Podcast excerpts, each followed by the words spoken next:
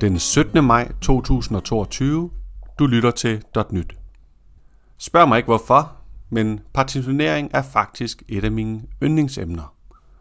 Måske er det fordi, at det er partitionering, der afgør, om din software stadigvæk fungerer, når der kommer rigtig mange brugere på. Og man skal jo planlægge efter succes, så derfor skal man også gøre sig umage med partitionering.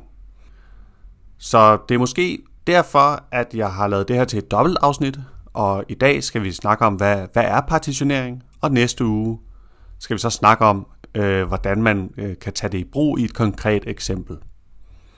Og jeg tager udgangspunkt i Cosmos DB, fordi det er det, jeg kender. Men det er de samme principper for andre dokumentdatabaser, og for table storage, og i princippet også, hvis man vil partitionere en SQL-server.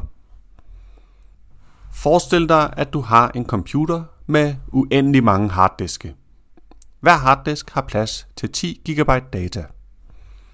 Hvis du vil læse en masse data hurtigt, er det vigtigt, at de ligger på samme harddisk, for ellers skal du slå op på flere forskellige harddiske for at finde dine data.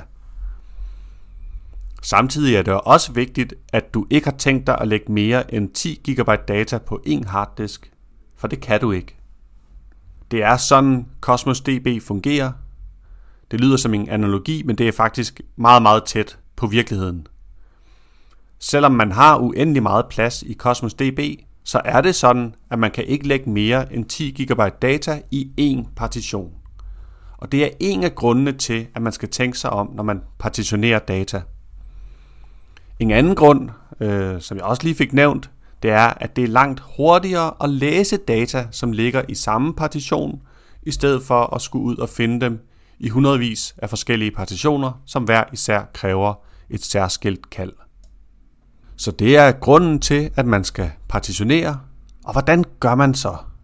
Man gør det, at man udpeger et felt i sin data, som er det felt, der peger på partitionen.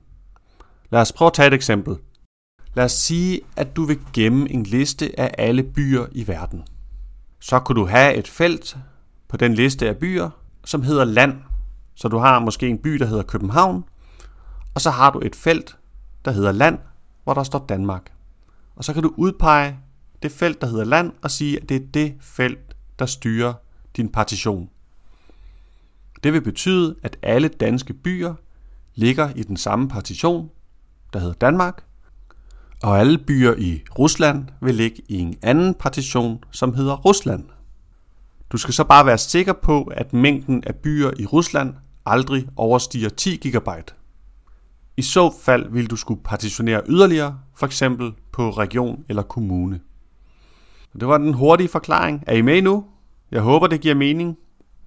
Altså man fortæller Cosmos DB, hvilke data der skal ligge sammen ved at udpege et felt i dine data, og alle de data med samme værdi i det felt kommer til at ligge sammen.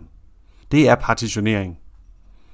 Det var et kort afsnit. Jeg vil gerne have hvert afsnit er kort, så der er ikke tid til at gå i detaljer med det, men det gør jeg i næste afsnit. Og der skal vi tale om, hvordan man så griber det an helt konkret, når man skal partitionere sine data.